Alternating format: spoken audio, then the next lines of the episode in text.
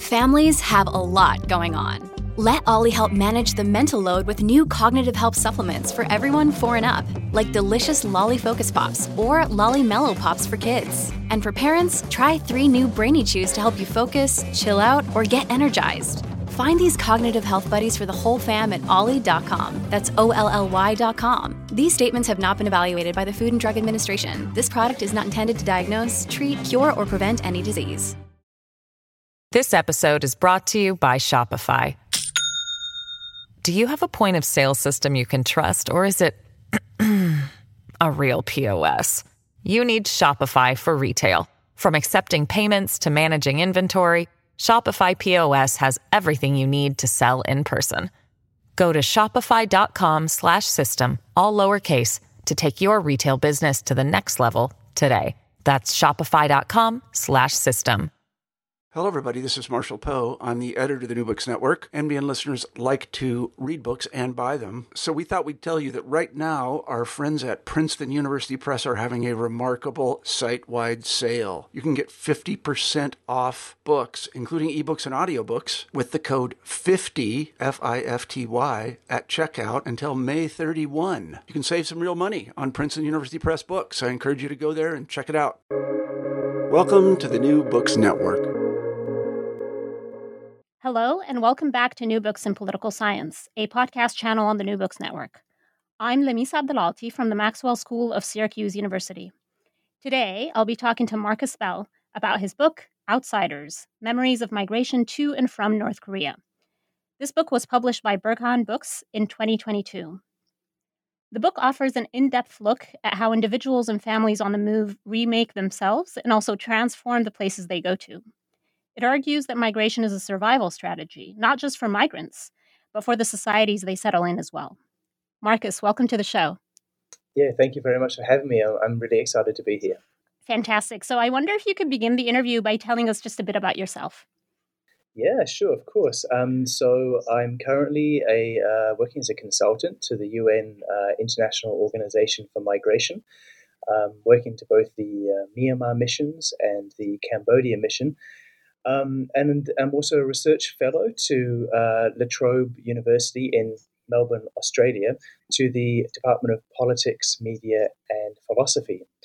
And um, so I've been working in these positions um, you know, for a couple of years, but prior to that, I was assistant professor at the University of Sheffield in England, um, in the north of England. Very proud there, and um, this uh, this had me teaching anthropology and Korean studies as well.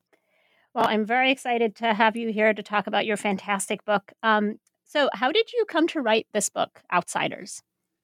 Um, yeah, g- great question. Well, I, I, think as a lot of academics, um, I I think the interest started with an interest. Uh, I wanted to know more about myself, and we're, we're solipsistic, and uh, especially as anthropologists, um, we, we, we we have these questions about people, and the people we often know the best are ourselves.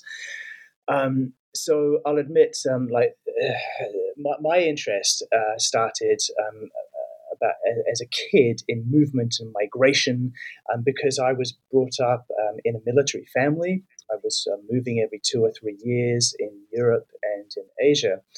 And uh, it became very normal for me to uh, keep moving, to keep moving. And, and, then when I was living in um, East Asia as an adult in, in Korea and Japan, it was um, I started to think more about this positioning or this positionality um, as a foreigner, being a foreigner, being um, on the outside of things, and and how, what kind of lens this offers to for seeing the world in a distinct way.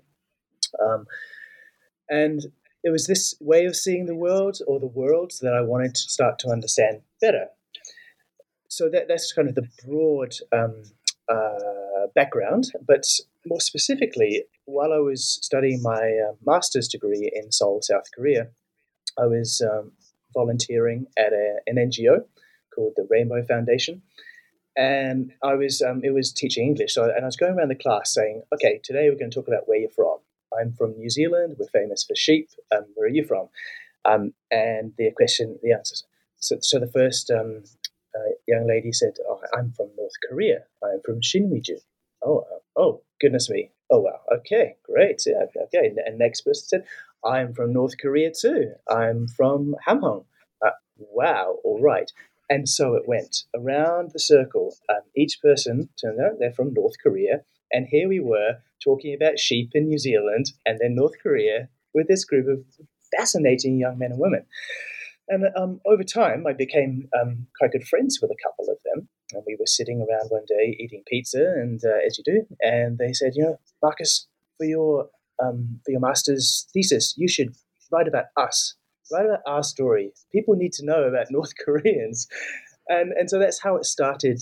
My interest in uh, North Koreans in exile specifically. That's how that started. Um, I was involved in various NGOs throughout that time. And then um, after I finished my master's, I, I, I really needed a, a, fresh start. I'd been in South Korea for six years by then. I needed to clear my mind. Um, and I heard from friends in Japan that there were around 300 North Koreans, uh, North Korean exiles living in Japan. And I thought, okay, this is interesting. This is a challenge because, from what I'd heard, these people were not just North Koreans in exile, they had gone to North Korea. They had chosen to go to North Korea and then they'd come back. But uh, this is absolutely fascinating. And so I went to um, Japan. Um, at the time, I spoke pretty, I spoke Japan Japanese rather poorly, um, and I met um, a couple of people. Um, and this basically it's a snowball kind of methodology.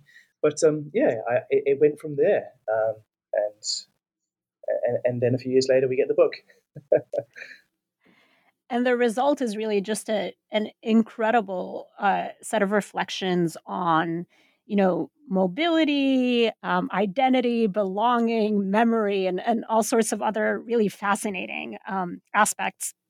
So um, you started to talk a little bit about sort of the the population of interest in this book. Mm-hmm. Can can you tell us just a little bit more about you know who are who are the sorts of people uh, about whom this book uh, is uh, is uh, sort of focusing on? Right. So um, broadly speaking, these are people who in the 1960s and 1970s these are um, Koreans who were living in Japan and uh, they were uh, originally many of them were part were brought to Japan or they went to Japan as part of the Japanese colonial workforce. So they were in Japan, and then in the 1960s and 1970s, they went to North Korea.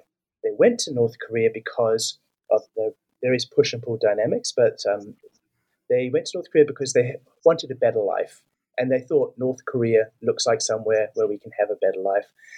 And then fast forward a few decades, in the last uh, 15 or so years, uh, some 300, approximately 300, have come back to Japan, um, going via China. And um, they have uh, had to restart their lives uh, you know, several decades later. So the book is focused on these uh, men and women and some children who have made these multiple migrations throughout East Asia um, uh, sometimes by choice, sometimes they were compelled to by the, those broad macro those macro forces. And it, it, I wanted to know really what um, how these kinds of multiple migrations shapes uh, and reshapes a person, and then of course um, how people who move um, how they impact and shape the societies to which they move. Wonderful. And I'm hoping we can dive into some of the, these stories in detail. Um, but let me ask you first, uh, you know, what's what sort of research did you do for this book? You know, what was what types of approaches methodologically did you employ here? Um, it, it, a lot of luck. Um, I think luck was a key driving force. Um, I, I, I, initially I went to South Korea for three months, um, and uh, when I was in South Korea, uh, this was in 2013, uh, 14 perhaps, um, I I got in contact with my um, North Korean friends from the time I was previously there, and I talked to them about these people I'd heard about. Did you know someone, anyone from Japan? And that, yeah, yeah, we know some. We knew some people from Japan, and and they they were pretty much just like us, but they had nicer clothes, or they had um, um, different smells coming from their kitchens because their grandmothers and mothers were cooking um, strange foods. Oh, okay, this is very interesting. So, all right. So after a few months in in Seoul, went to um, Osaka in Japan, and I. Uh, I knew it wasn't going to be easy to try and track down 300 people um, in Japan. So I located, with, with the help of a dear friend and colleague um, in Japan, I located a couple of gatekeepers um, and I spoke with them. One is an academic and another is a journalist. And the journalist said to me, um, Yes, I, I, I, know some of these returnees uh, from North Korea. Um, and I would happily introduce you to them, but perhaps you could um, do some volunteer work for my journalist outfit uh, in the meantime. I said, okay, great, yeah, um, that'd be good. So I started working for this journalist outfit. I was volunteering there. Um, they gave me a desk, which was more than you know a lot of grad students have, and I I was translating and editing uh, reports coming out of North Korea from undercover reporters there. So we um, this outfit runs um, uh, uh, undercover reporters, and so it was absolutely fascinating, if a bit harrowing at times, um, to have this kind of uh, direct contact. And um, so over time, uh, the director of this journalist outfit introduced me to some returnees, uh, and I met more through some other organizations. Uh, and what I tried not to do, I try, I, I, didn't ask for an interview. I didn't ask for, um, I didn't even ask for, you know, tell me about your story, because um, I, I to be trying to be a good anthropologist, all those things we learn as undergrads and, and build rapport. But you know, and, and it was great. But what I also found is that a lot of these individuals they wanted to tell their story. and so we'd go out for a barbecue, a Korean barbecue in Osaka, or we we'd go and get you know, coffee in in um, Shibuya in Tokyo, and we just be I, would be talking about my difficulties living in South Korea and how I, I did my best to study Korean, but I always felt like I didn't belong. Or in Japan, where you know the similar kind of things, and they would say, "Yeah, that, that's that's exactly how I feel now. Um, that's exactly how it, it is." Even in North Korea, I was I was for example, I was born there, but I always felt it didn't quite click with me, and that's why I came back. So um, after a while, I we I had interviews um, with several people, and um, it, and it snowballed, and it took a lot of time, but I felt it was worth it. I, I feel to to use some um, more cold language. I felt the quality of the data. it, was a high quality data. Uh, oh, I don't like saying those kind of things, but um, and after uh, after uh, it got to the point where I felt that I I had um, spent enough time in Japan. Um, funds were running low, and um, I needed to. I felt like I needed more to undergird the um, oral histories and the interviews. So I went to Geneva in Switzerland, and again, again, thanks to another friend for um, letting me stay at his place for several months. Um, Geneva is a very expensive place. So I went to Geneva in Switzerland and I became a mole person um, I moved into the basement of the International Red Cross archives and I didn't see light for a long time. Uh, but it, it, meant that I had access to now declassified files about the repatriation movement. Of course, this book is about repatriation movement, which is the mass movement of 93,000 people from Japan to North Korea. So I had all this data, um, this, this, these archival documents from the North Korean government, from uh, the Japanese government, from the Red Cross, and I could see, I could triangulate my learnings from Japan and from South Korea, and see. Okay, so this this um, interviewee said that um, you know sh- she went to uh, North Korea aboard this boat, and she described the boat and blah blah blah, and then I could see the the, the boat the ship being written about in the archival documents. I thought, oh, this is this is glorious. This is fantastic. Um, I never, you know, it, it, it, was just, it just things things clicked. Lucky, so lucky, and um, yeah, and then I came away with a lot of documents photographed over over several months, and um, and the writing began.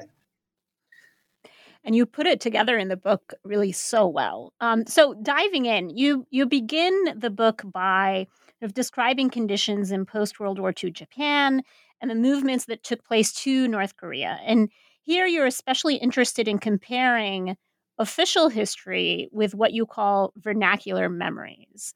Can you tell us about that?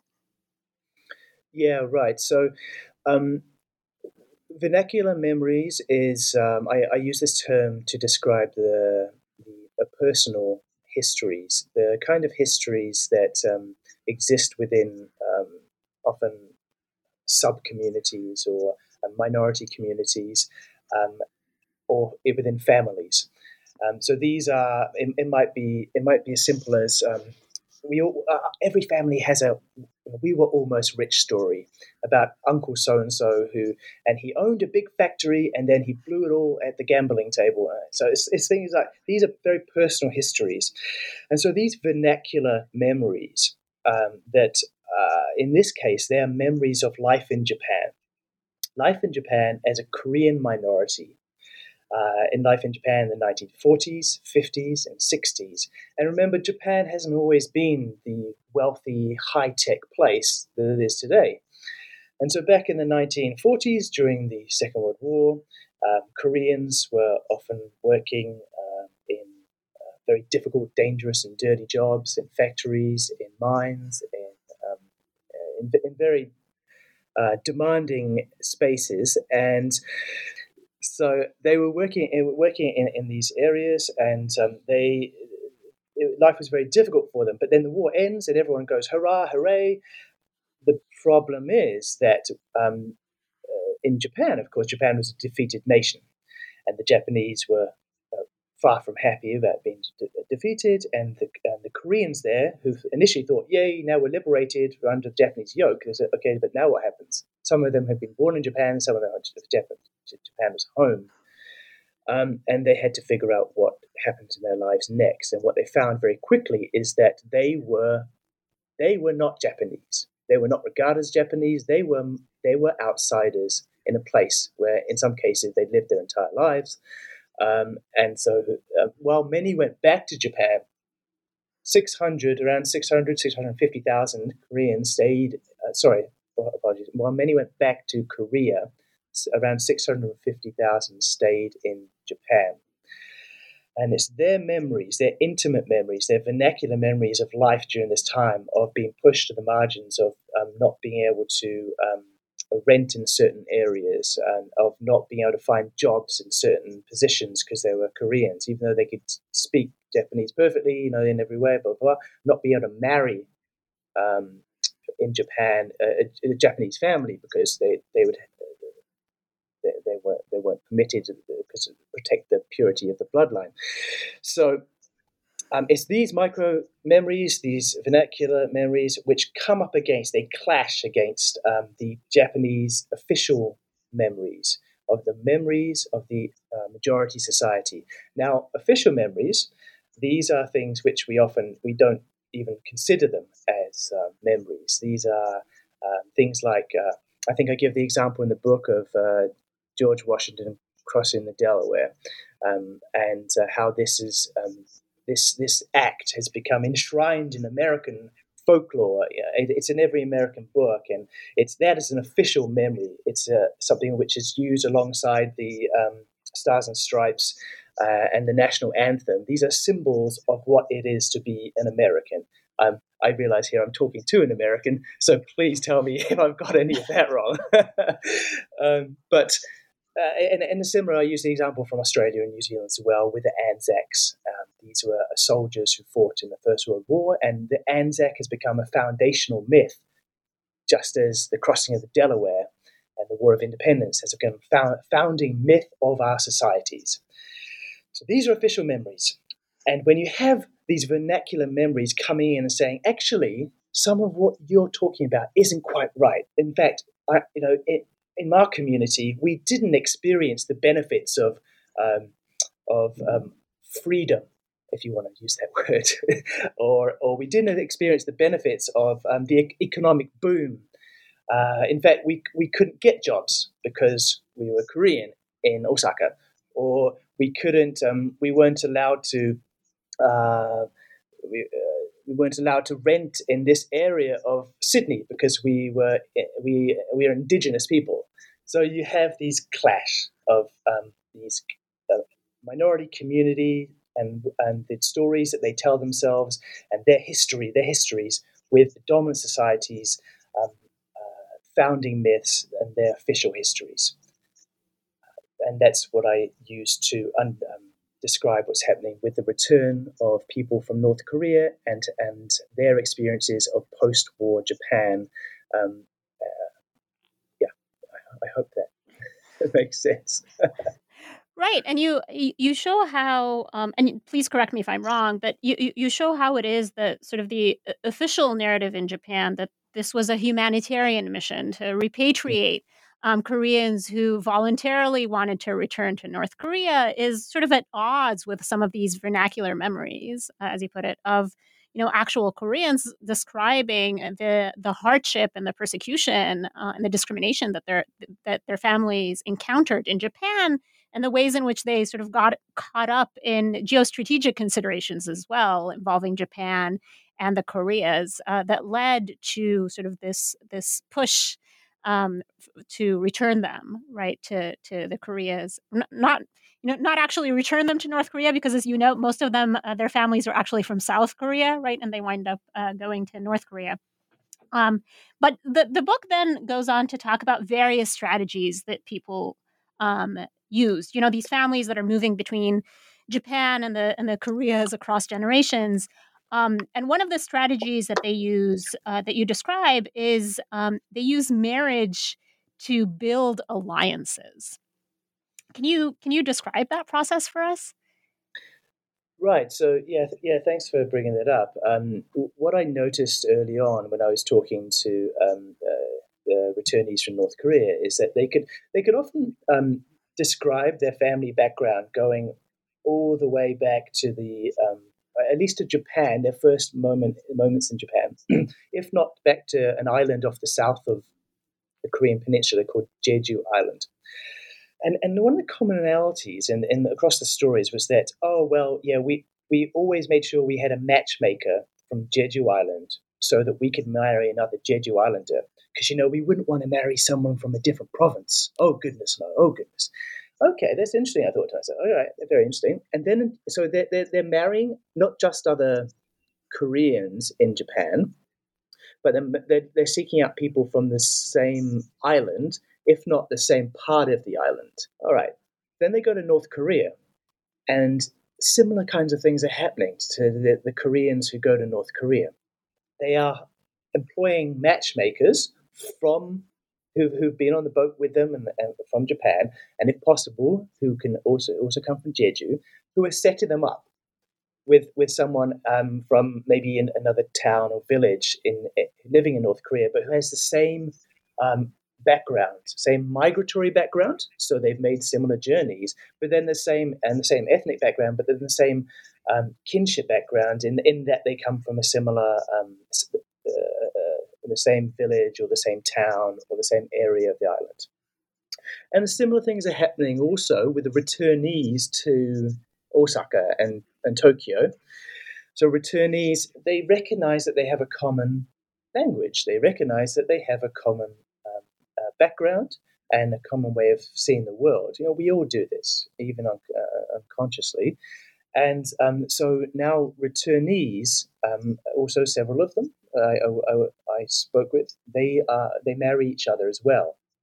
Again, um, they don't, well, in this case, they don't necessarily need, need matchmakers because there are so few of them in Japan. They, it's usually through the um, through the nascent uh, networks. But this kind of intermarriage, um, it's it, it, has its advantages because you, uh, you you have things in common with that, just not just the person you're marrying, but also your family is more likely, the idea is, to get on with their family. Great. The problem, of course, is that, or what they found out, is that it exacerbates an already existent um, uh, distance between these new arrivals and the host society. So instead of um, marrying a local and then um, sort of bridging that gap, and maybe your children will um, be able to speak Korean or Japanese better. Um, that doesn't happen. So they're marrying within their group, and they're not um, I guess you'd say, integrating. They're not integrating into the broader society. Another strategy uh, that you describe is what you call identity management. Um, so I wanted to ask you, you know, um, and m- maybe you could you could give us uh, specific examples, you know, if, if you're able. But uh, you know, how how did some of your interlocutors sort of manage their identities uh, to try to survive in North Korea, having you know moved from Japan to North Korea? Right. Yes. So a lot of these people who went to North Korea, of these ninety three thousand three hundred and forty people who went to North Korea many of them were optimistic that they would have a, a better life there. They were offered um, free education, free healthcare, free housing, opportunities to study um, in in Pyongyang, or if not Pyongyang, you know maybe maybe you could even go and study in Moscow um, if you were exceptional. And at the same time, they had these uh, push factors. The, the, the Japanese government didn't want Koreans there anymore, and so they were pushing them to um, to leave. And they got there and they found very quickly that they were considered little different to Japanese. And this was a stark realization to people who had, in many cases, regarded themselves as staunch Korean patriots. They believed in the message of Kim Il sung, they believed in the message of a Korean uh, for Koreans, built by Koreans, uh, and you remember um, the Korean War, 1950 to 1953, North Korea was still recovering from it, but it was doing far better economically than South Korea and continued to do so until the late 60s, early 70s. And then they got there, and the locals look at them and say, hmm, you, uh, you, dress, you dress like Japanese, you barely speak Korean, you walk like a Japanese person, what's the difference here? And and and so they immediately they felt these frictions.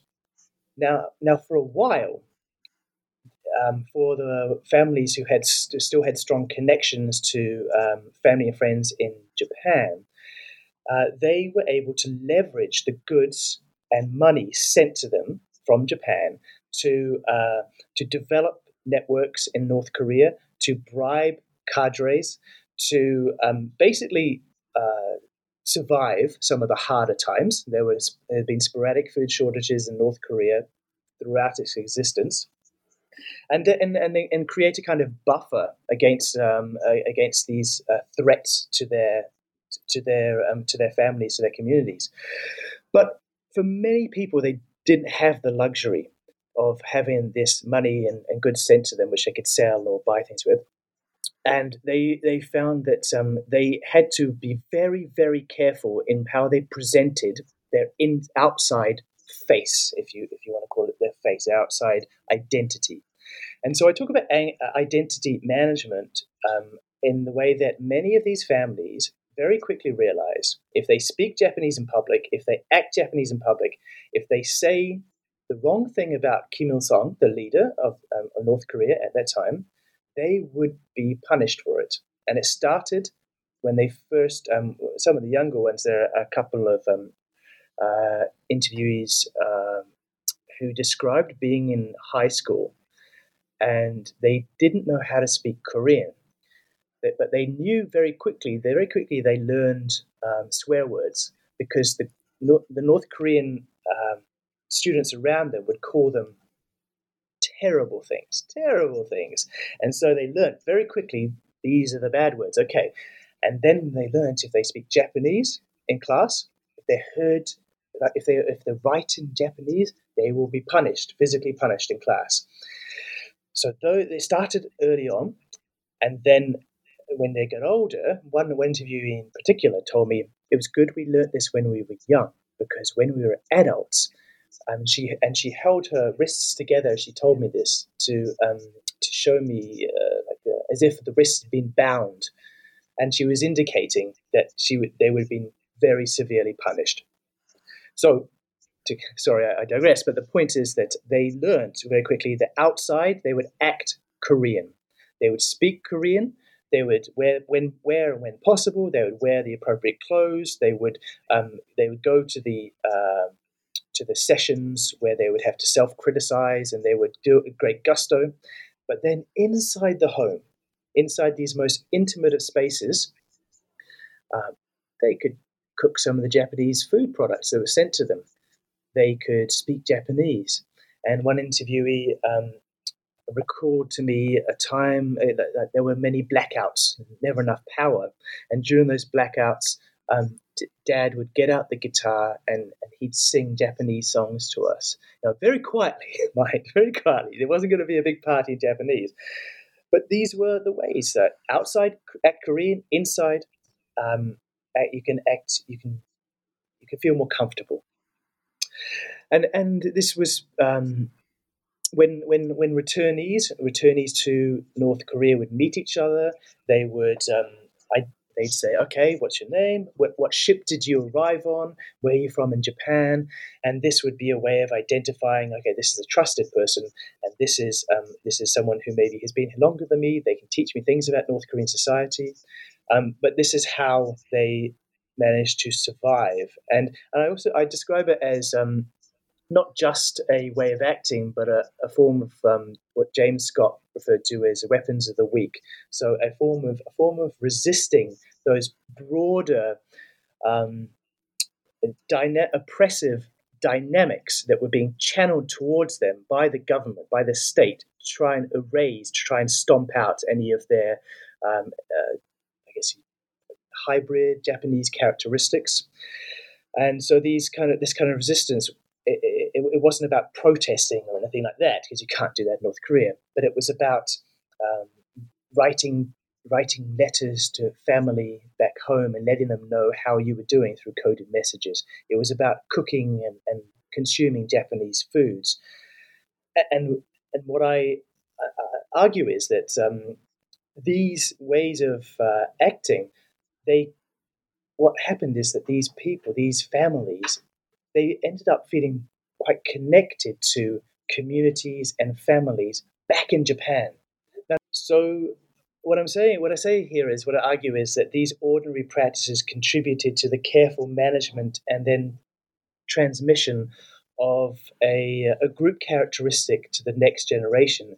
And this was not an ethno nationalist or revolutionary socialist identity, it was a trans local identity that connected these families not to, back to Japan as a country, but back to localities in Japan, back to the communities that they left. So that's why these kind of identity management, um, this, this, identity management strategy is um, particularly important beyond the phenomenon itself. This episode is brought to you by Shopify. Do you have a point of sale system you can trust, or is it a real POS? you need Shopify for retail. From accepting payments to managing inventory, Shopify POS has everything you need to sell in person. Go to shopify.com/system all lowercase to take your retail business to the next level today. That's shopify.com/system. Now, so you, you document so the the decision making process whereby people whose families originally moved from Japan to North Korea then decide to leave North Korea, right? Um, th- there's a little bit of a puzzle here, right? Why do people who are leaving North Korea decide to go to Japan rather than going to South Korea, where they would receive state benefits and where there would seem to be closer cultural and linguistic ties? So, exactly. why is it that people choose Japan? Yeah, exactly. So, um, th- this this was something I needed to know because having previously res- um, carried out research in South Korea, I, I, know that the South Korean government provides a very generous resettlement package for people from North Korea. The Japanese government does not, um, uh, for you know, reasons you can understand. But but um, uh, this, these people were choosing to come to Japan. Why why were they doing it? Well, there was one particular interviewee um, uh, named Son Dong Hyun, and he explained to me, I actually did the maths, you know, I, I, did the calculations and I worked out, okay, the resettlement package in South Korea will get me this much money. Great, great. And um, the uh, social welfare, which I'll be on in Japan, will support me this way. And he said, you know, actually, they weren't too different. But what I was, what I'd heard about is that the North Koreans who go to South Korea, uh, they start dead at the bottom and they're subject to a lot of prejudice. They're considered like the country bumpkin cousins um, and, and a tax drain on, on South Korean coffers. Now, I thought about going back to Japan and I thought about the friends I used to have. I thought about the, the places I used to hang out. Uh, I, I, thought, oh, actually, I still speak pretty good Japanese. You know? I left, he, in this case, I think he left when he was 10 or 11 or something. And it, it was, he based his decision not on, not on the, um, simply the financial aspects and the opportunities that he and his children might have got in South Korea with um, preferential access to universities and things like that, um, but on the emotional ties which which had connected him, continued to connect him over three or four decades of living in North Korea. Those emotional ties back to communities in Japan, and um, I, I, found this particularly interesting because it challenges um, it challenges uh, well what, what is regarded as well understood and accepted ideas about what drives migrants to go places economics. Everyone goes from here to there because they can make more money. It's more complicated than that. And so I, uh, the various examples I give show um, the other the other factors involved, and they are emotional drivers, and and decisions are made within the family about what matters and what doesn't matter. How do we keep you safe? It's not just about how do we make more money. um, so uh, th- that's really what I'm talking about when I talk about emotionally directed mobility. And um, I think Dong Hyun's example, I found it particularly compelling. Um, and uh, yeah, I, have got a couple of others in there too. So there's also um, a fascinating discussion that you go into about how changing labor and gender relations have shaped uh, returnees' experiences in Japan. Can can you tell us about that? Yes, absolutely. Um, in the in the in the early 1990s, uh, the North Korean economy collapsed, and um, this was due to uh, the end of the Soviet Union, and Soviet Union was the primary benefactor of the North, of North Korea, and then a series of floods and other terrible um, uh, environmental disasters uh, struck the country. The North Korean government was not prepared in any way, and um, so they basically said to the people, "It's up to you." Uh, you will have to endure this in the same way that Kim Il Sung endured his uh, time, his the hardships of fighting the Japanese imperialists during the you know, during the 1930s. Okay, so what happened is interestingly because while although the economy had collapsed, the um, men in particular were still had to go to work. They still had to go to the factory. They still had to go to the office. They still had to go to the field because that's what men do and they were expected to be present.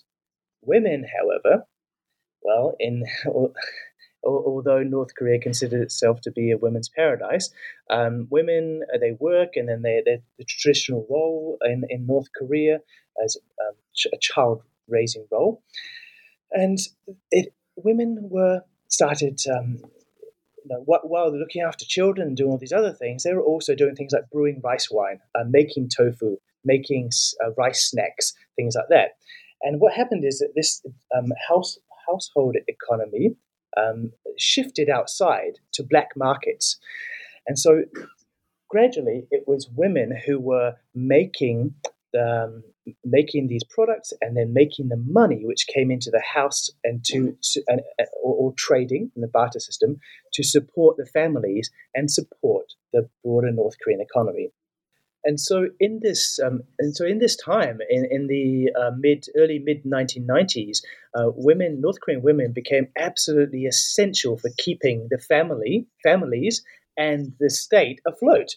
They were they were um, trading um, uh, homemade products. They were trading from china. They were uh, they, they were the grinders. They were making things happen. And there are, what I argue in the book is that there have been echoes of this um, of this gendered um, this this this uh, flip in gender roles that, that, took place in North Korea. There have been echoes of these changes in the North Korean diaspora. So, of course, I'm looking at Japan in this case.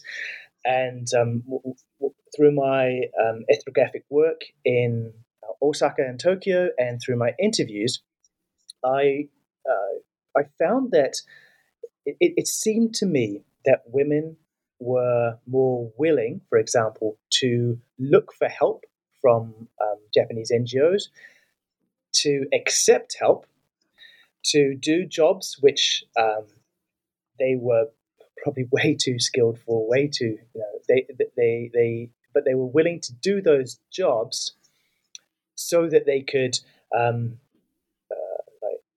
have a hope of accessing upward socio-economic mobility so that they could have a hope to learn Japanese quickly, so that they could hope to move out of the, sleeping on the floor of the factory in Osaka to moving into their own apartment. And these were women who had previously been working in markets in North Korea, supporting their families. Now, in contrast, um, some of the men I worked with seemed um, almost trapped by their um, understandings of what masculinity is. So they couldn't ask for help, they couldn't accept help, and they couldn't take jobs which they considered were beneath them, even if it meant that they weren't able to um, uh, source an income stream that would support their family.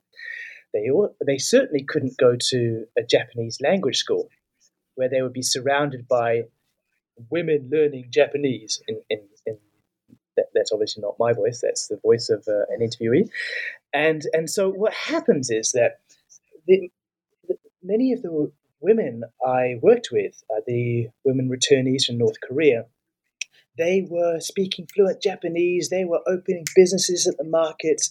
They were doing things which you just you just think, wow, impressive. Like this is this is this is hustling. This is awesome in contrast, um, some of the men I worked with seemed um, to not have really improved the situation at all since the arrival in in Japan, uh, because of the what they regarded as a man's role, a man's job.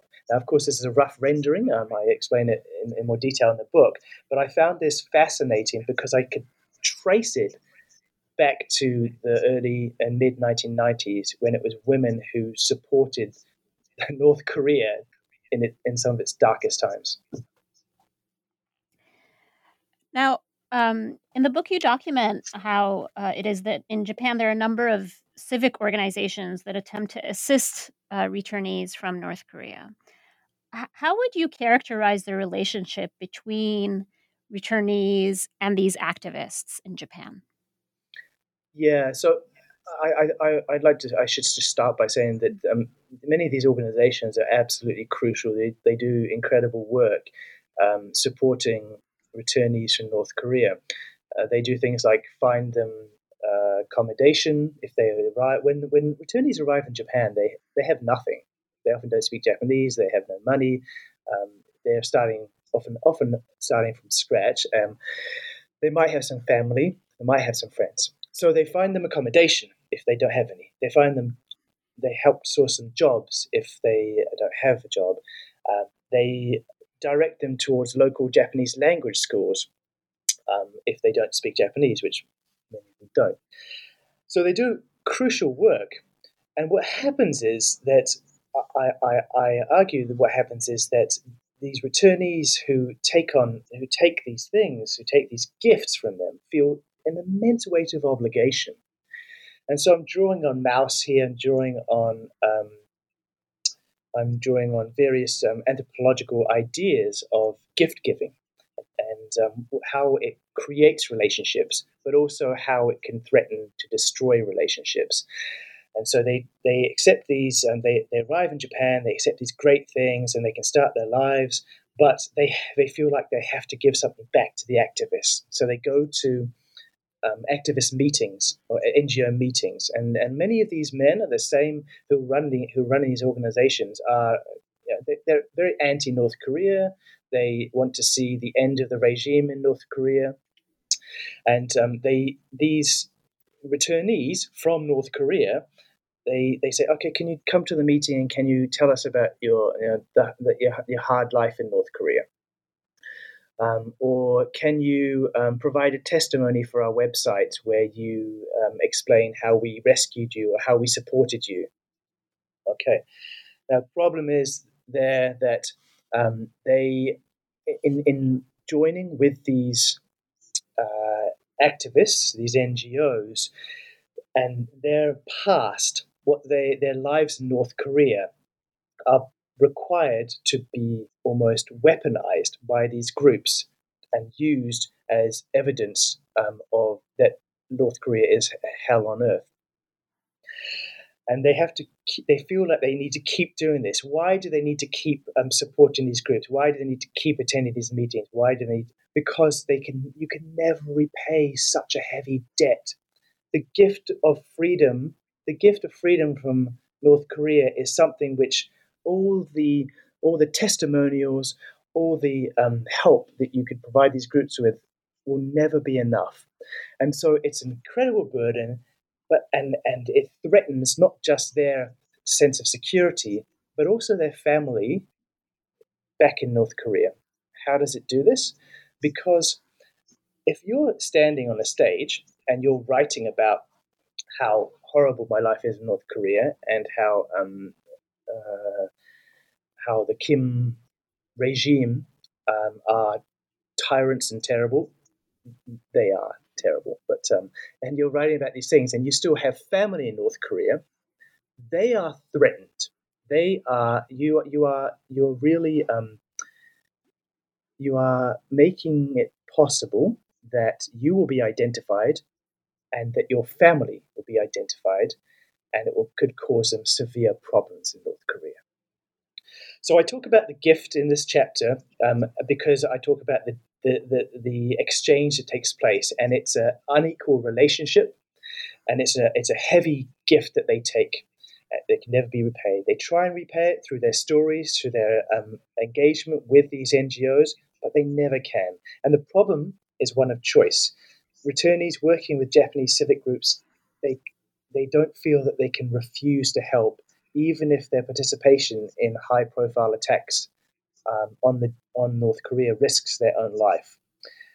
Um, so I, I try and unpack this relationship and and, and I, I, see it as for all the incredible good that these groups do, it, it has its problematic aspects too.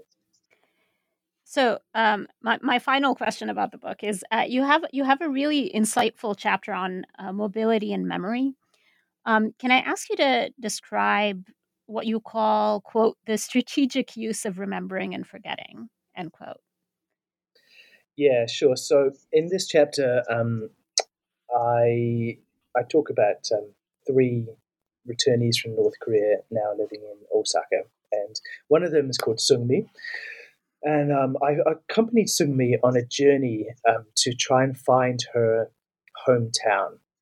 Now, Sungmi left Japan in the 1960s. I think she was uh, 13, 14 years old, something like that. And since she came back to Japan, she'd been there around four, five, no, no, no, she'd been there about a year at that time. She had felt like she couldn't connect to anything, nothing at all. She, and, and without that connection, without being able to remember herself in Japan at that time, it was extremely difficult for her to ever believe that this could have once had been home, that, that this was the right place for her. So we went on this long train journey out to the countryside, and um, we at the end of the line. It was a really hot day. We walked up and down, up and down the hills, looking for a, her old house. Now, in the early 1960s Japan, in this particular um, village, the houses were made of wood. They were all it was old style Japanese living. And so um, we we assumed it had just been, you know, we, we couldn't we couldn't find it, and then we decided let's ask a local. And so we asked a local, "Do you know? Do you remember any um, Korean families living here 50 years ago?" Uh, uh, and, she, and, and, she said, "Oh," she sort of you know scratched her chin and, and gazed into the distance. Uh, so actually, yes, I, I, remember. I remember some Korean families. Um, there they they used to all the kids used to run around the hill over there, and there was a an old Korean man where, who used to smoke a pipe. But they all went to North Korea. They all went. And Sungmi said, "Yeah, that was us. That was me. That was us." And and so they started speaking um, uh, quite fast, uh, and it's difficult to keep up. But what they were doing is they were exchanging memories about what life was like in that village at that time. And you could, at the end of the conversation, you could see the life that had been breathed into Sungmi's face. Uh, uh, she she looked like a different person, and and the, the, the old lady took her by the arm, and we walked across the road to this parking lot, and she said, pointing at uh, the parking lot, she said, "You know, this is where your home was." And I, I thought to myself, "Oh no, goodness, this is this is rather depressing." Um, but as we as we said our goodbyes and walked away, Sungmi she had reconnected with the help of that woman and a collaboration of memory. She had reconnected to a time and a place which had almost been completely destroyed. Even if her home was now a car park, she had imagined it there. She could see it in front of her through her memories. And I found this incredibly, um, an incredibly compelling experience that demonstrated the power of memory in relocating someone and, and, and allowing them to feel a connectedness to a space and a time, which had, well, uh, half, a, half a century earlier. Um, so I think, uh, yeah, that's that, that, that was the, I think that was the most um, for me the most interesting example of how some of these returnees um, find find connectedness, find a, build a relationship to the place that they left so long ago.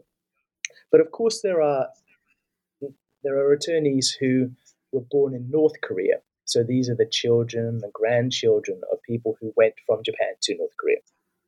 And those returnees, they don't have their own memories of life in Japan. Instead, they have inherited memories of life in Japan. We talked about earlier um, the um, you know at home singing songs in Japanese, telling Japanese folk stories, and cooking Japanese food.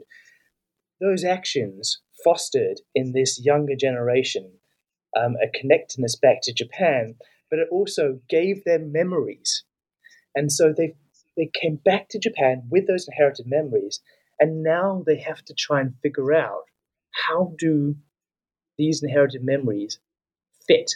And how do I fit with Japan? How does it all come together? And so the example I give of this younger um, returnee called Mison, she has tried desperately to find a place for herself in Japan. She speaks beautiful Japanese. She wears Japanese uh, clothes, does Japanese makeup.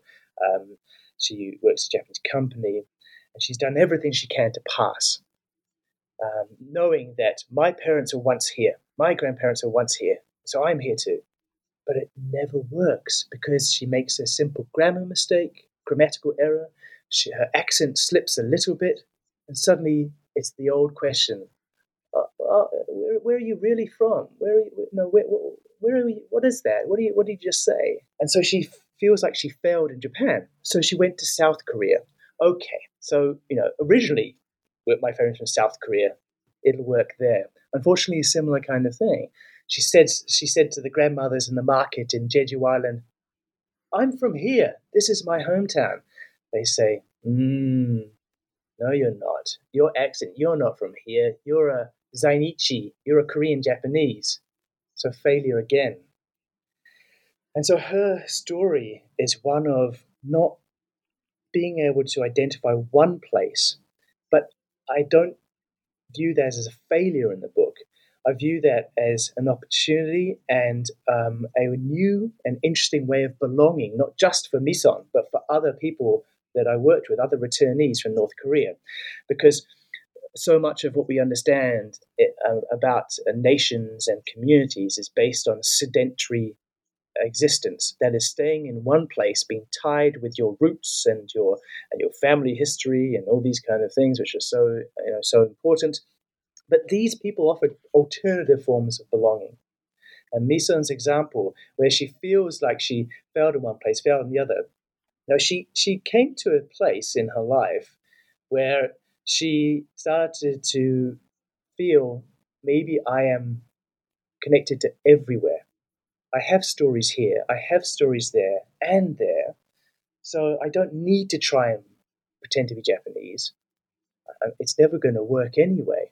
So I try and I, I, don't get fully there, but I try and um, uh, articulate the, the, that nascent sense of acceptance about this is an, a different way of seeing myself and these places in the world. Well, Markus, I, I really wish we had more time to talk about the book. Uh, you know, it, it's really it's, such an insightful look at sort of the interplay between dislocation and reinvention, as, as you say in the book, both for the migrants, but also for the for host societies. Um, and I just want listeners to know that you know we've only sort of been able to really touch on some of the really powerful and moving stories that are in the book. Um, and I should note that the book is also beautifully written. Um, so listeners will really, really enjoy uh, going through it if you pick it up. Um, so, Markus, just one final question. Um, you know, this book is done, uh, and so you know we're wondering what is what is it that you're working on now? Yeah, wow. Um, the book is done!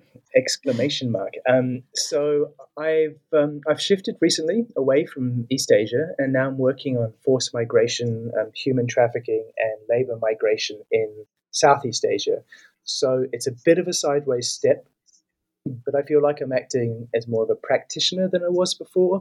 I'm employing these skills and ideas that I was teaching in a very hands-on way um, which is good for an anthropologist. I feel like that's what I should be doing. And it's keeping me busy. Um, we'll see what comes out of it in the future in terms of books. But honestly, I think, like a lot of people, the last couple of years has been a bit turbulent with the pandemic and then the coup in Myanmar. And it's changed the course of my research in ways um, I didn't anticipate. But yeah, I'm, I'm looking forward to what comes next. I'm enjoying what I'm doing now. Um, and uh, if it means I can stay in one place for more than a, two or three years, I, I, I, think that would be that would be a blessing. well, I, I, I, look forward to see um, to see what you, what you produce next. Um, I really enjoyed our conversation, Markus. Thank you for being on the show today. Thank you very much, Lamis. Appreciate it. The book is Markus Bell's Outsiders Memories of Migration to and from North Korea, published by Berghahn Books in 2022. Thank you for listening.